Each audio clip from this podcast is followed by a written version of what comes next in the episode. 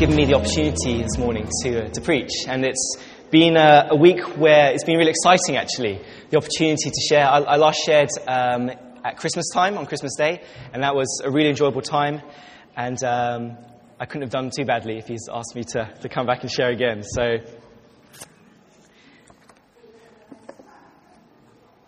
So last week, um, or this month actually, we've taken a break from the book of Galatians. Um, and we've been sharing, the, the preaching topics have been a lot of practical elements um, in life. And uh, one of the things that Ant shared last week was about what it means to be part of the church community. And it really struck a chord with me. I'm, i was really encouraged.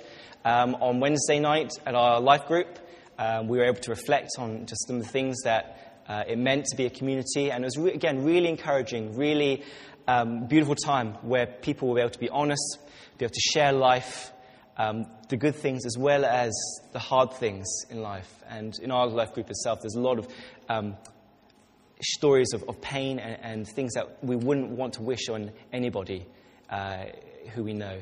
And I think that's a wonderful thing that we can do. Life group is such a wonderful place where we can share life together. And I encourage you, if you are not part of a life group, to, to, to look on the, on the church app or the website and see where you live and the nearest vicinity to where the life groups are.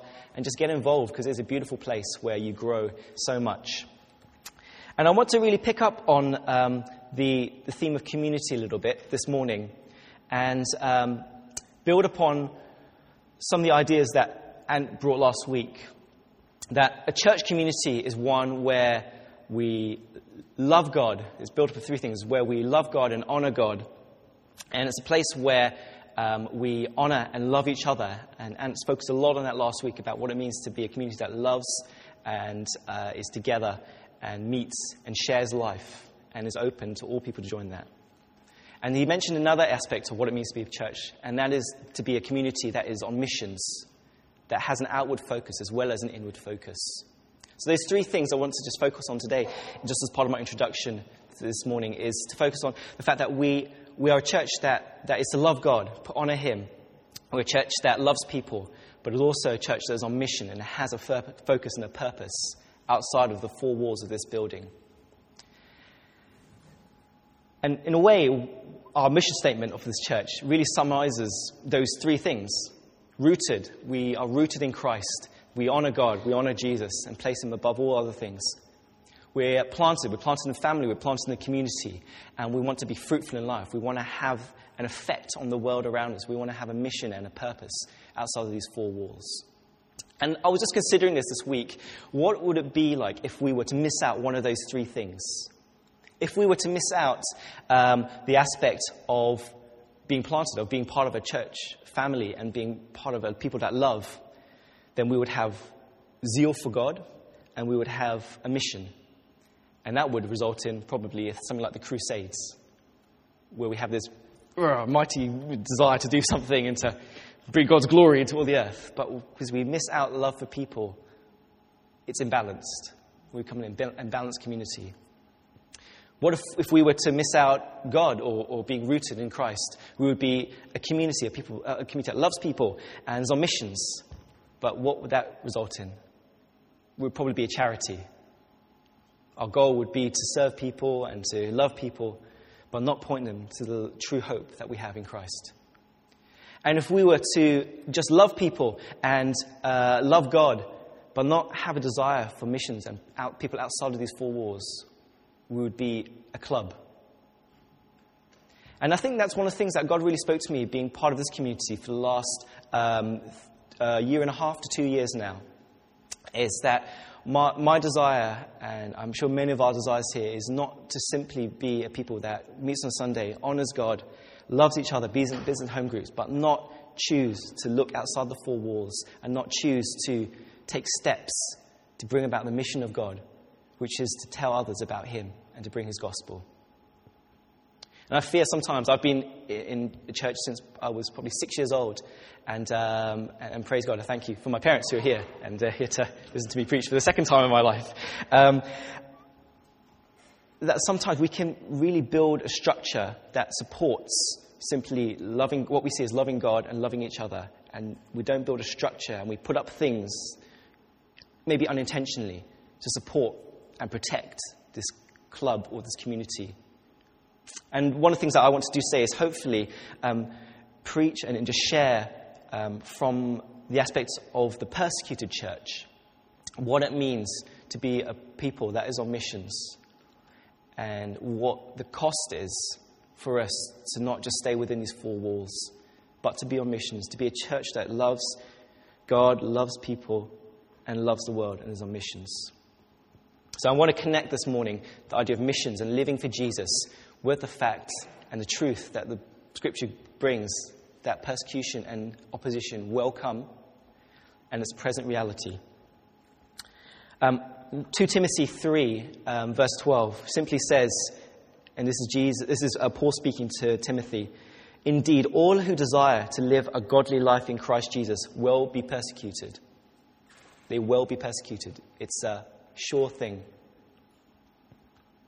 So, the intention today is not to um, discourage you, not to um, in any way dampen your desire and love for God, but actually, through reading through Scripture today and listening to Jesus for, foremostly, that we can be encouraged, we can be uplifted, we can be um, encouraged not to despair or not to shut off, because I think the two things that comes with persecution or opposition is that we choose to despair and respond in that way, or we can kind of bury our heads in the sand and be fearful. But actually, I want to encourage us this morning from the Word.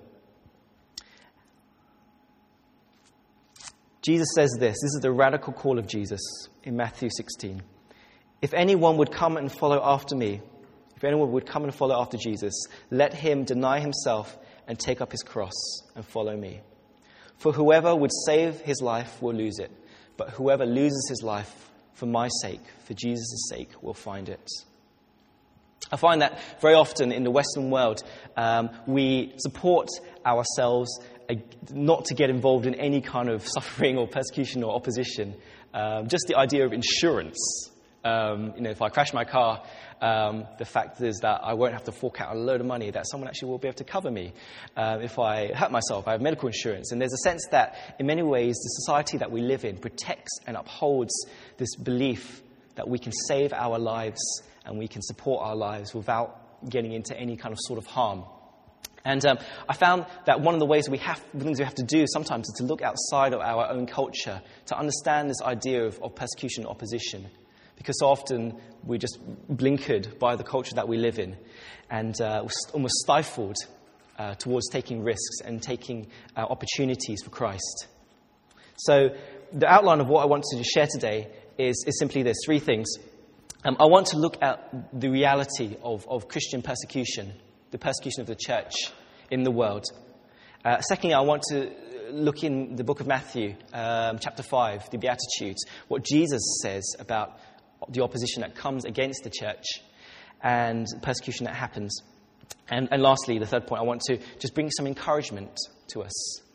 I want to bring encouragement from stories and the realities of the persecuted church around the world in the present day and what that means and how that persecution can actually be a blessing and is promised as a blessing for our lives. So, just before we go into that, I just want to just take a moment just to pray, to ask God to just bless this time and to bless the reading of His word. So, Father, I thank you that um, this is a tough topic, and you know that I've struggled with, with it this week. Um, and we will all struggle with it, God. The, the reality that following you costs something. But I pray, Lord, this morning that our hearts would remain soft, that we would hear the words of our Lord Jesus, that they would speak to our hearts and not discourage us or not let us despair, but that we would be encourage, have courage and we would be encouraged to be the church body that you've called us to be. I pray in Jesus' name. Amen. So, my first point is Is persecution a real thing that we experience? I'd probably say in the West that, um, as I said earlier, that persecution is something probably that we don't experience daily. Um, we walk out of these four walls today and we probably won't be um, arrested for, for being in this building, unlike other places in the world. Uh, we probably will go to work, not tomorrow, on Tuesday, and uh, we would probably make our way there and we'd make our way back, and we wouldn't probably encounter much opposition or, uh, or, or, or fight really for the fact that we are um, Christians, we, that we love Jesus. But um, I wanted to bring to us that persecution is a real, uh, a real thing in the world. We don't have to go very far on, Twitter or social media to, to hear the stories of in Iraq, in Syria, in, in, in Nigeria, um, in China. You, as in last year, in July 2014, a massive social campaign to identify with the Iraqi church because of the persecution and the, uh, the destruction, essentially, and wiping out of the Christian communities there. We don't have to go very far at all. And even in the New Testament church, if we just look at the book of Acts, only a few um, moments, a few pages, you could say, since the death and the resurrection of Jesus, persecution comes on the church. Um, we read of the apostles being um, arrested, of being beaten, of being um, put in prison, uh, just in the early chapters of Acts, chapter 5. Um, and the strange thing that happens is that they rejoice and they, account, they feel they're counted worthy of the fact of following Jesus because of that. Then we go into Acts 6, just again a page across from in the Bibles, and we see of the first martyr of the church, the first person to lose their life for the sake of Jesus, and that is uh, Stephen, a man full of the Holy Spirit, who again um, did not want to be quiet or be silenced for proclaiming Jesus, but he opened his mouth, he proclaimed um, things against the establishment of the Jewish community there at the time, and he paid for it with his life. And again, in present day reality, um, I just wanted to read something from, from Christianity Magazine, which is, um, just came into my door uh, on Tuesday this week. Um, and, and, and, it's got an article here about the, uh, the growth of the church in Africa, but also the, the persecution of the church in Africa. Where the church is growing the fastest, there's also an increase in the attack of Christianity. So I just want to read a, a section of this article um, which, which just set the scene for me this week, I think, in preparing. All I could hear were footsteps and gunshots. Nobody was screaming because they thought this would lead the gunmen to know where they were. The gunmen were saying, Sisi, Anai, Al Shabaab, Swahili for we are Al Shabaab. If you were a Christian, you were shot on the spot. With each blast of the gun, I thought I was going to die. These are the words of Collins Wetangula, Vice Chair of the Student Union at Garissa University College in the northeast of Kenya, where shortly before Easter, 147 people were killed by an attack by the Al Shabaab militants targeting Christians. Before shooting, four gunmen asked the students to state their religion. Al Shabaab had previously claimed responsibility for the killing of, 70, of 67 people in Nairobi's Westgate shopping mall in 2013. Just weeks after Garissa University attack, Islamic State released a film apparently showing the beheading and shooting of two groups of prisoners in Libya, thought to be Ethiopian Christians. These ongoing terror attacks are focusing minds of the daily threat to religious freedom experienced by thousands of Christians across the world. So the threat against Christianity is a real and, and present danger. Um, in the West, we are very much sheltered, and in the minority, um, I think it's 60% of the world Christian, Christianity in the world lies within the 1040 window, which is that band of, um, of, of countries and nations which exist along the equator. And that is where the intensification of persecution um, is, is found really in our world. We are, we are not the norm. Uh, Christianity and persecution go hand in hand throughout the whole of the world. Um, but it's not something that wasn't told or, or foretold in the scripture. Um, our main text today is going to be looking at, at Matthew 5, uh, the part of the Beatitude. So if this is going to be our main text, so let's, let's turn to that, shall we? Uh, Matthew 5, um, verse 10. This is part of the Sermon on the Mount where Jesus is essentially sharing what the kingdom of God is like. What is it like to be um, a follower and to be part of this kingdom? And um, there's a lot of s- statements of blessings uh, in, in advance of, of verse 10. But we're going to focus mainly on verse 10 to, to 12. And this is Jesus speaking to us. So let's just hear what the Lord Jesus wants to say. Uh, Matthew 5, verse 10. Blessed are those who are persecuted for righteousness' sake, for theirs is the kingdom of heaven. Blessed are you when others revile you and persecute you and utter all kinds of evil against you falsely on my account. Verse 12 Rejoice and be glad, for your reward is great in heaven, for they persecuted the prophets who were before you. So we shouldn't be surprised in many ways because Jesus already, before he even went to the cross, he said that persecution would come for those who would live for righteousness' sake. But from this passage, I want to draw out just a few questions because this is, I'm kind of coming on to you quite strong and kind of coming quite um, serious all of a sudden. But I wanted to answer a few pertinent questions about persecution, just using this passage. The first is why, why does persecution come? Why does Jesus say that it will come, and why does it come here? Um, and we read in verse 10 that blessed are those who are persecuted for righteousness' sake. So the cause of persecution, according to Jesus here, is, is righteousness. So that leads on to the next question What is righteousness? And uh, in the structure of the Beatitudes, righteousness can be defined um, in, in kind of two viewpoints here. If we look at the verses prior to verse 10, there's a load of sayings which say blessed. So verse 6 says, Blessed are those who hunger and thirst for righteousness.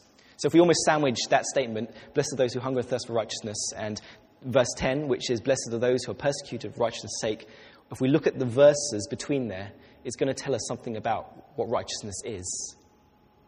And the verses that are stated there in Matthew 5 tell us that righteousness is is, is in a way um, surmised, or uh, the qualities of righteousness are these things. Um, they are a life, a righteous life is one which is full of mercy. It's a life that is pure in heart, and it's a life that is one of a peacemaker. So that gives us some idea of what the righteousness that Jesus is talking about in this passage. It's not the righteousness of the Pharisees that Jesus says that we have to exceed. It's the righteousness that he brings with his kingdom. So, a life that is merciful, a life that is pure in heart, uh, and one that is a peacemaker. But if we also look at verses 10 and 11, it tells us something more about what righteousness is. It tells us that, and there's two parallel verses here. If we read verse 10 and verse 11, they speak to us in parallel ways. They say uh, in verse 10, Blessed are those who are persecuted for righteousness' sake. And in verse 11 it says, Blessed are you when others revile you and persecute you and utter all kinds of evil on my account. So, what it's saying here in verse 10 and 11 is that the cause of righteousness is not, we don't suffer just for the sake of righteousness' sake, just for being a certain type of person. We suffer it for the sake of His sake, for His account. And that person is Jesus. So, the righteous life, the one which leads to persecution, is one of mercy. We're people of mercy, of purity, of peacemaking for the sake of Jesus. That's almost like a statement of what the righteous life is, according to Jesus here. So, one with mercy, one of purity, one of peacemaking for the sake of Jesus. That is the kind of life that Jesus says here leads to persecution. That's really kind of a strange concept, isn't it? Because why would anyone want to persecute a peace loving, um, merciful, um, pure in heart follower of Jesus? Are we really that offensive? Good question, I think. And it's, we need to go a little, dig a little bit deeper to understand what Jesus is saying. Why is it that this righteous life causes so much opposition, as we said already, of the reality in this whole world? I think Jesus gives us the root cause of, um, of, of persecution, of why this kind of lifestyle, this life that is in Christ, why does it lead to persecution? And it's alluded to and it's summarized, I think, in, in Luke 16, verse 13, where Jesus speaking to the Pharisees, those religious leaders of the day, those who were hepped up and caught up in religious activity and opposed Jesus and sent him to, to be killed on the cross. This is what Jesus says to them No one can serve two masters. Either you will hate one and love the other, or you will be devoted to the one and despise the other. You cannot serve both God and money. And then here comes the persecution. The Pharisees, who loved money, heard all of this and they sneered at Jesus. So there we go. Jesus is laying down for us a life that is peace loving, that is full of purity, that is full of, of, of mercy, and follows Him. And this life has a master, and his name is Jesus. And then there's another set of people, and their lives are not for Jesus. And there's an opposition there because the righteous life serves Jesus, and the other life despises him. And that will cause conflict. That will cause it. The love of, the love of other things other than Jesus is, is, is in opposition to Christ. And we don't have to work very hard. I know some of us may be a bit more, you know, um, uh, what's the word? Uh, abrasive in our natures, maybe. Um, that's not what I'm talking about. I'm talking about a life that is purely living for Jesus, choosing to live for Jesus. That will be abrasive to the culture that we live in. If you choose to serve God with your money and give freely and generously, what does that say to the world? It will show out the greed and it will show out um, the love of money in this world. What if you choose to cherish sexual purity? It will go against the grain of what this world says. You can have free sex and it will be an attack on people's freedom. If you want to live a life that is self controlled and is one that doesn't abuse substances, it will show to the rest of the world the excessiveness of drinking and other elements in this world. Um, if you want to live a life that is simple and um, not living to the extreme, it will show the folly in this world of luxury.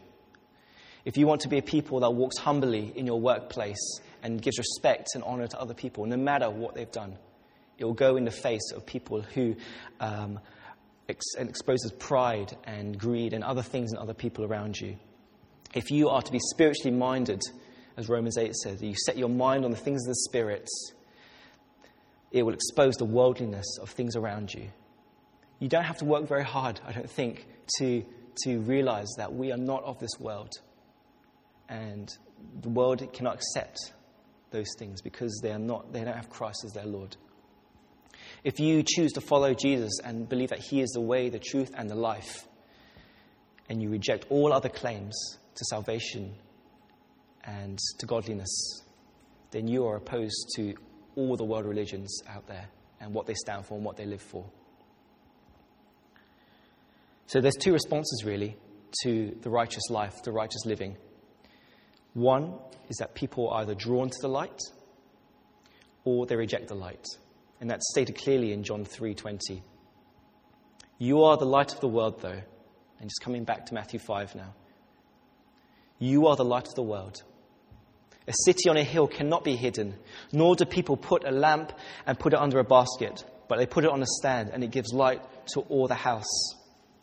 In the same way, let your light shine before others, so that they may see your good works and give glory to your Father who is in heaven. There is hope for this life. It's not all about persecution. The hope that we have as a church body is to be light, is to be the righteous, live this righteous life, to follow after Jesus hard. And the cost may be opposition, it may be revile, it may be evil spoken against you. And maybe not in this country, but in other countries, it will lead, it can and will lead to death for the sake of his name. But the hope is not just simply that we will be persecuted and we'll get through it, but the hope is that others, as they see light shining from us as the church in the world, that it would lead to the power of the Holy Spirit bringing light and life into other people's lives and bringing glory to our Father in heaven.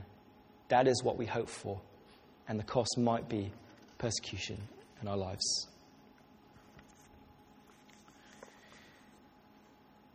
Now, I haven't, there's one key word I haven't focused on very much so far from Matthew 5, and it's the first word in, that, in, in these verses, which is blessed.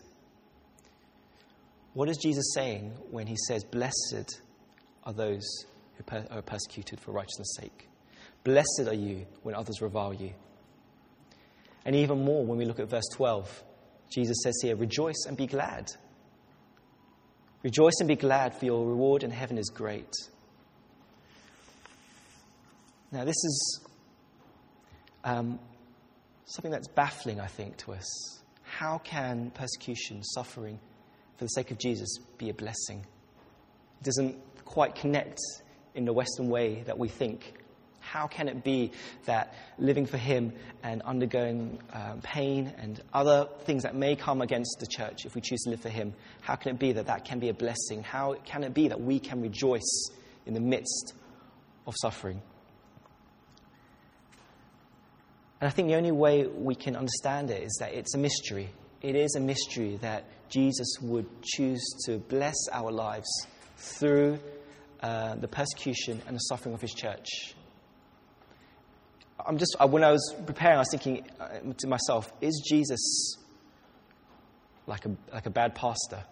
You know, when you're suffering or you're in pain and you know, somebody comes up to you or the pastor comes up to you and says, don't worry, God will bless you, it's fine. And it's very surface level and very, you know, it's not really meaningful because it's just so blasé. Is Jesus being blasé here and saying, just be blessed, be honored, you know, glory, glory to God in your suffering. Is, he, is that what Jesus is like? Or does Jesus have something that we can maybe only understand in the midst of suffering and in the midst of pain? That somehow Jesus is enough. That somehow Jesus says that it is a blessing and it will build you and it will build his church and his kingdom will come and his glory will shine and our lives will rejoice in the midst of pain for his name. And I think sometimes we, we can't look at that from maybe going forward. Sometimes we have to kind of look from it from the in the midst of it. And I want to share, um, just as we close, just some encouragement from the persecuted church. Because I know that for me personally, the only way that my mind stays on missions and my mind stays on this course of wanting to proclaim Jesus is not to look within sometimes my own self, but it's actually to look at my brothers and sisters around the world and to be encouraged from their courage and to be captivated by their desire and their faith in Jesus. And there's, there's three things I want just to bring uh, from the persecuted church, three encouragements that I, I pray would, um, would, would bring courage to your lives to live for Jesus. Because um, it's almost like in Hebrews 11, it says that there's a great cloud of witnesses before us, and they're encouraging us. They're saying, Come on, keep going in this life, and not to, pers- and not to despair, but to persevere. So, this mystery, how, how is it lived out? What does the persecuted church tell us, and what does it, how can it encourage us? The first thing is that the persecuted church shows us what grace and forgiveness really, really looks like. Just reading from, uh, from Acts, this is the story of Stephen being stoned to death for, for standing out for Jesus. And while they were stoning Stephen, he called out, Lord Jesus, receive my spirit. And falling to his knees, he cried out with a loud voice, Lord, do not hold this sin against them. And when he said this, he fell asleep. There's a real and present reality that grace and mercy flows uh, in the midst of suffering, especially on the persecutors. Again, reading from this article um, in Christianity magazine, um, stories from Africa. In all of this persecution, Christians in the West are being given an extraordinary example of grace and world changing forgiveness. Many of the African Christians who have suffered so much have refused to respond with violence, and in many instances, willingly forgiven their persecutors. Sarah Ambassador, whose husband was shot dead when armed militants opened fire in his church near Mombasa, said, From my heart, I really forgive them because they're just human beings. I always pray one day God will change their hearts and they become the biggest servants of the Lord. That's the reality of it, isn't it? When you're faced with having to forgive, um, it's only in those times that the glory and the greatness and the grace of Jesus shine so brightly in the life of his people. The second thing that the persecuted church can encourage us by is that the church shows us what it means to wholly trust in Jesus, no matter what the cost. Paul, writing to the Corinthian church, says, But Jesus said to me, My grace is sufficient for you. My power is made perfect in weakness. Therefore, I will boast all the more gladly of my weaknesses, so that the power of Christ may rest upon me. For the sake of Christ, then, I am content with weakness, insults, hardships, persecution, and calamities. For when I am weak, then I am strong. Here, Paul writes to the church to encourage them to the fact that persecution has come, hardship has come, but his trust is in the Lord Jesus. Jesus' grace is sufficient for him. Now, sometimes when we think of persecution, we don't always think of the country that we live in right now. Um, but, you know, you stone's throw a few centuries ago, um, there was serious persecution in, in, in, the, in England. Um, the 16th century, um, Mary the First, Queen Mary First, came to the throne, and she had the nickname um, Bloody Mary. And there's a good reason for that nickname. Um, it was because she, pers- she wanted to bring um, the Catholic Church practices back into England uh, when the Protestant movement was moving forwards. And um, the, the Bishop of London at the time, and his name was uh, Bishop Nicholas Ridley, um, and his, and his, all of those who, who held the doctrine, um, their, their doctrine of, of Jesus being salvation and being um, free to all people, and the church not controlling um, salvation, stood against and opposed uh, and stood for their doctrine to, to, to, bring Jesus to the people. And um, for that, they paid for their lives. They were burnt at the stake in 1555 for holding to that. And these are some of um, Bishop Nicholas's last words um, before being led to the stake. I tell you this so that you won't be ashamed of my death. If you love me, you will rejoice that God has called me to this honor. Called me to this honor. um, which is greater than any earthly honor I could ever attain. Who wouldn't be happy to die for this cause? I trust in my Lord God who put his mind and will and affection in my heart and chose to lose all my worldly substance and my life too, rather than deny his known truth. He will comfort me, he will aid me and strengthen me forever, even to the unyielding of my spirit and soul into his hands. So the persecuted church teaches us about what it means to truly trust wholly on Jesus in life and in death. The third thing that the persecuted church teaches us is that there is an eternal hope for us, but also for those outside. There's, pers- there's an eternal hope for you and for me. Dietrich uh, Bonhoeffer, the famous German theologian who um, stood out against Nazi Germany in the 1940s, probably one of the greatest theologians of this, of not the century, the last century, and impacted the church dramatically. Um, he was executed in 1945 um, almost just a few weeks before liberation came to the camp that he was in. He said this on the way to the gallows where he was to be hung This is the end, but for me, it's the beginning of life. That eternal perspective to know that this is just a whisper, our life on this earth, and there is something greater in heaven. Paul says this in Philippians For me to live and to die is gain. They're getting onto something. There's something more than just this life that we live on this earth. And in what we read already in Matthew 5, Jesus says this Rejoice and be glad, for your reward is great in heaven. There is something outside of this world right now that God has called us and prepared for us to those who are faithful.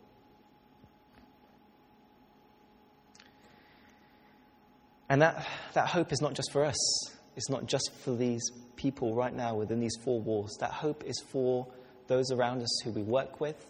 That hope is for those around us who we go on the train or car share or go to school with or go to university with. This hope, this eternal hope that Jesus has promised to us, is, is, is not to be kept in, in the church, but it's to be given out. And um, I want to close with just one story that, um, that shipwrecked almost my week uh, in the impact it made. And it's, it was a story that was shared, it's shared in this book um, by John Piper, Let Nations Be Glad. But it's a story that you can search on YouTube and hear it as well. Um, but it's the story of um, Joseph, who was a Maasai warrior in Africa, and the impact that the gospel made in his life, and the impact of his, to his village. One day, Joseph, who was walking along one of these hot and dirty African roads, met someone who shared the gospel of Jesus Christ with him. Then and there, he accepted Jesus as his Lord and Savior. The power of the Spirit began transforming his life, and he was filled with such excitement and joy that the first thing he wanted to do was return to his own village and share that same good news with the members of his local tribe. So Joseph began going from door to door, telling everyone he met about the cross of Jesus and the salvation it offered, expecting to see their faces light up the same way that he had, he, his had. But to his amazement, the villagers not only didn't care, they became violent.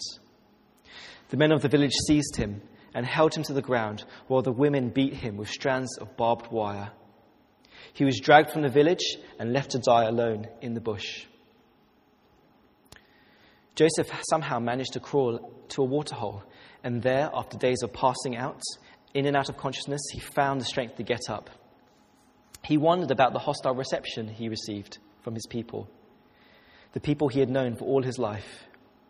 He decided he must have let, left something out or told the story of Jesus incorrectly. So, after rehearsing the message he had first heard, he decided to go back and share his faith once more. Joseph limped into the circle of huts and began to proclaim Jesus. He died for you so that you might be forgiven and come to know the living God. He pleaded. Again, he was grabbed by the men of the village and held while the women beat him, reopening the wounds that had just begun to heal. Once more, they dragged him unconscious from the village and left him to die.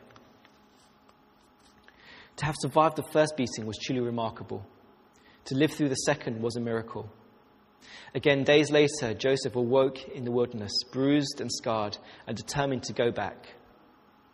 He returned to the small village, and this time they attacked him before he even had a chance to open his mouth. They flogged him for the third and probably the last time. He again spoke to them of Jesus, the Lord, but before he passed out, the last thing he saw was that the women who were beating him began to weep. This time, he woke in his own bed. The ones who had beaten him severely were now trying to save his life and nurse him back to health. The entire village had come to Christ. You are a light of the world.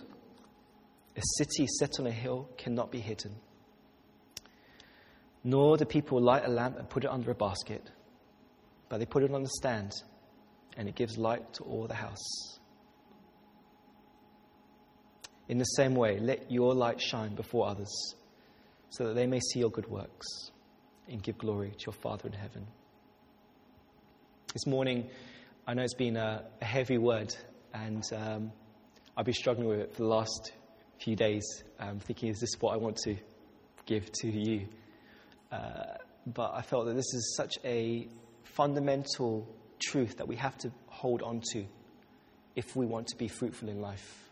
If we truly, truly want to take Jesus seriously and live out this calling to be rooted, planted, and fruitful, it comes with a cost. For some of us, it may be that we stay in this country and we serve Jesus all our lives in this place, in this nation. And probably, maybe the worst that happens is that we will be embarrassed, um, ridiculed, um, excluded somehow. But what Jesus promises you is joy. What he promises you is blessing and rejoicing for the sake of his name. And probably also salvation for those who will come following your testimony and your righteous living and your faith in him. For others, the calling for you may be outside of this country. And I'm not going to predetermine anyone's here, but some of you already know that God's called you to a nation or a people outside of the UK. And the call could go further than just um, ridicule and, and embarrassment and things like that, which we may experience here, but could cost you your life. And I'm not ashamed to say that it's worth it for Jesus. That we hear stories, we hear about the glory of Jesus shining brightly through his church because of, of sacrifice, because of persecution, because of the joy set before them. And for us for, to, to respond this morning, I just want us to um, do three things. We're going to take communion, which is firstly acknowledging our need for Jesus, saying that we are rooted in Him, and we're going to take it together as a people because we're saying that we are planted in a family that belongs and loves Jesus. But also, the communion is not just for us, it's a sign to show that we believe in the blood, we believe in the body broken for us, we believe in Jesus' sacrifice, and we believe in the gospel and the message that will go out from this place. Did you want to share something? Just as our friend comes up, I just want to, uh, say another way we're going to respond today. We're going to respond with singing. And when we sing, what I want us to do, I want us to pray for the persecuted church. Because what it says in 1 Corinthians is that when one part of the body suffers, the whole body suffers. When one part rejoices, we will rejoice. And the present reality is, you don't have to go very far, you have to just go outside on the coffee tables and, and pick up some information, is that persecution is a reality. And what we pray for, we don't pray without hope. We pray with acknowledgement that Jesus, you are enough. Jesus, you will shine in your, give, in your goodness. You will shine in grace and forgiveness. You will show, shine in the people trusting in you. You will shine in eternal hope that will spring forth from people laying their lives down for you. And, uh, and that's how we want to kind of end today, just by responding, by being open, by being soft to Jesus, and allowing Him to put that truth in our hearts. Did you want to share something? Sorry, I'm Deborah. Um, Zach's mom. I'm sure you all know Zach. I was trying to suppress myself there, but uh, I felt the Spirit says, share it, share it. What you said last is what my testimony is about. Suffering with others wherever they are. What he referred to about the Garissa students killing was just about a week or a few days after we had been in Mombasa for an all Africa house of prayer. It was a time when God showed himself to us in Africa. There was so much that was shared there about what the world is doing against his people. That is you and me. And after that, when we heard of what happened there, they said it could have been worse than the 148 students who were killed. After that, that was in March. In April, on 4th, our intercessors in Uganda, I come from Uganda and I was then in Uganda. I've been in Uganda 20, from February to just beginning of this month. Our chairman of our intercessors in Uganda was inspired to start a prayer drive in the eastern region of the country. And that was because there was an imminent attack on universities and schools in eastern Uganda. So two vehicles of intercessors obeyed God. And they did that. On the 14th of that same month, that was only 10 days, there had been an attack on two universities, which were both foiled. And we know that was because those who thought they were safe took it up to stand in for what was being planned. Mm-hmm. Church, we are in the last days. When Paul talks about in, in, in, um, in Timothy 2 3, these are perilous days. These are perilous days for the whole of his body. Mordecai said to Esther, Do not think you are safe here just because you are in the king's palace. If you do not stand with your people wherever they are, as if you are there in the prisons, as if you are there like that Maasai man who went through, that these are perilous. When I see Jesus dying for us. When he died, it was when gross darkness had come upon the world. That's what I see with that Joseph dying for his people. He died in a place where nobody knew Jesus. Okay, we know Jesus here. What am I talking about? Because gross darkness is coming on us. Jesus said, when you see all these things happening all at the same time, Look up. Let us look up for our brethren wherever they are. You start an intercessory team here. I believe there will be much that will be saved. Ugandans who have been saved precisely because of that.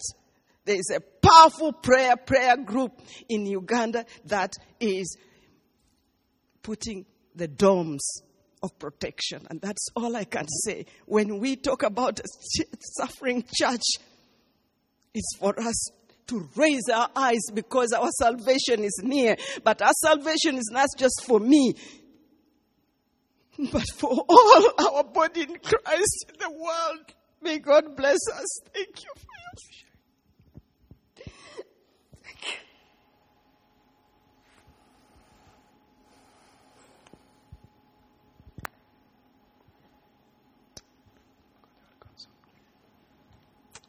Let's stand, shall we? I'm going to ask Tim just to um, just to lead us in a song. But I think it's, it's only right that we, we pray. Um, it's only right that we, that, that may be quietly, maybe you want to just gather with a few people. But what I want to encourage you to do is to pray with understanding and with, um, and with information. Um, so many opportunities we can uh, look to to find information, whether it's um, Open Doors USA, whether it's Barnabas Fund, whether it's um, the Voice of the Martyrs, all these organizations which help us to connect the reality of worldwide persecution of the church. But also, not just, as I said at the beginning, not with, um, with crippling uh, fear or despair, but with great hope, with great power, with great joy we want to see Jesus proclaimed in Africa. We want to see him proclaimed in China. We want to see him proclaimed across the nations. So, Father, I thank you for this time. Thank you, God, for the reality of, of people's lives that are um, living in real and present danger in this world. Thank you, Lord, that you call us to be a church body that looks inwards and focuses our hearts and minds on you and on each other, but also looks outwards and would take risks and take opportunities for your name's sake.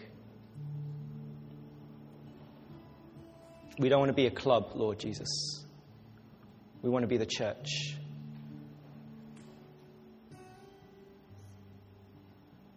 We want to join our hearts this morning with the worldwide church.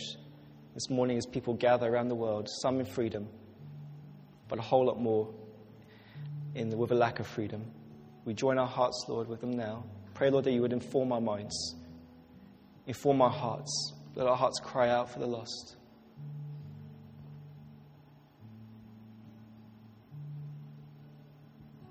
Let our hearts cry out, God, for those who are persecuting. Pray for mercy. Pray you would hold back evil, that you bring forth light. Lord Jesus, we pray that you are the King, and thank you that we do not despair. But we raise up our eyes to you. We look to you, Lord Jesus, and we pray, God, that your church would shine brightly. We pray, Lord, for forgiveness and mercy. We pray, Lord God, for hope in suffering.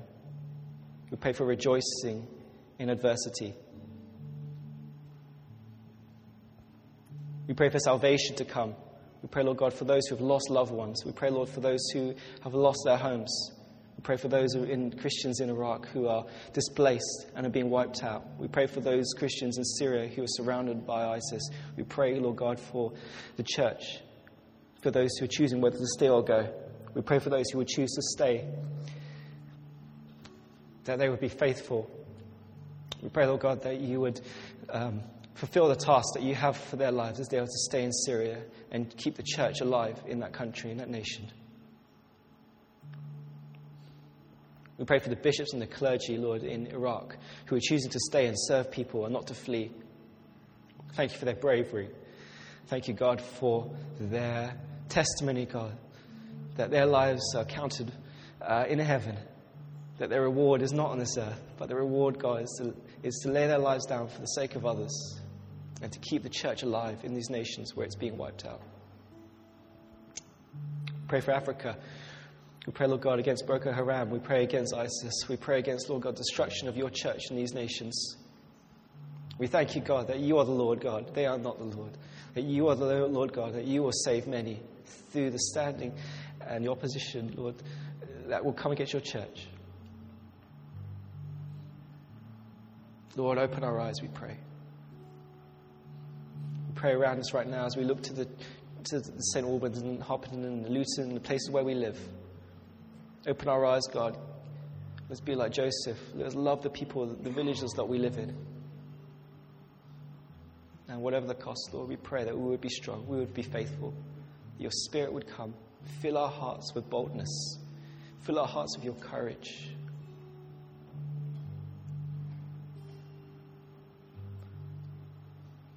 Let our righteousness shine. And Jesus, come. We pray, Holy Spirit, you come right now and fill our hearts with a joy in Christ.